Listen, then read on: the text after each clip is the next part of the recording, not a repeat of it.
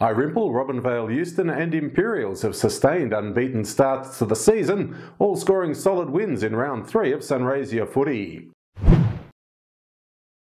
The Swallows were challenged to rally from behind after Redcliffs produced a vigorous first quarter under the lights at Quandong Park, the visitors outscoring the Tigers by thirteen goals to one after trailing by twenty-four points at the first change. Bo Reardon gave his former teammates some curry with five goals, while classy mids Dan Coghlan, Ben Dusher and Heath Caldwell all took leading roles in Irimple's commanding comeback, producing a fifty-four point win. Vas Difeo, Cade Stevens and Brian Fenton were best for the home team, who are now one from three and face a danger game at Merbein this week.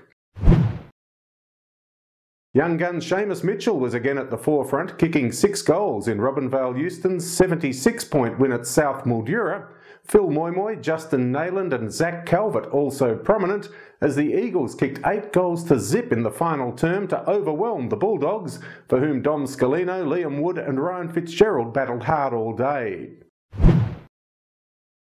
At City Oval, Imperials rolled out an eighty-four point victory over Mildura, Jaden Fox nailing six goals, and Alex Douglas, Colby Hards and Luke Hickey all prominent in an impressive display, with the outgunned Demons best served by defenders Tyler Martin and Lockie Wade,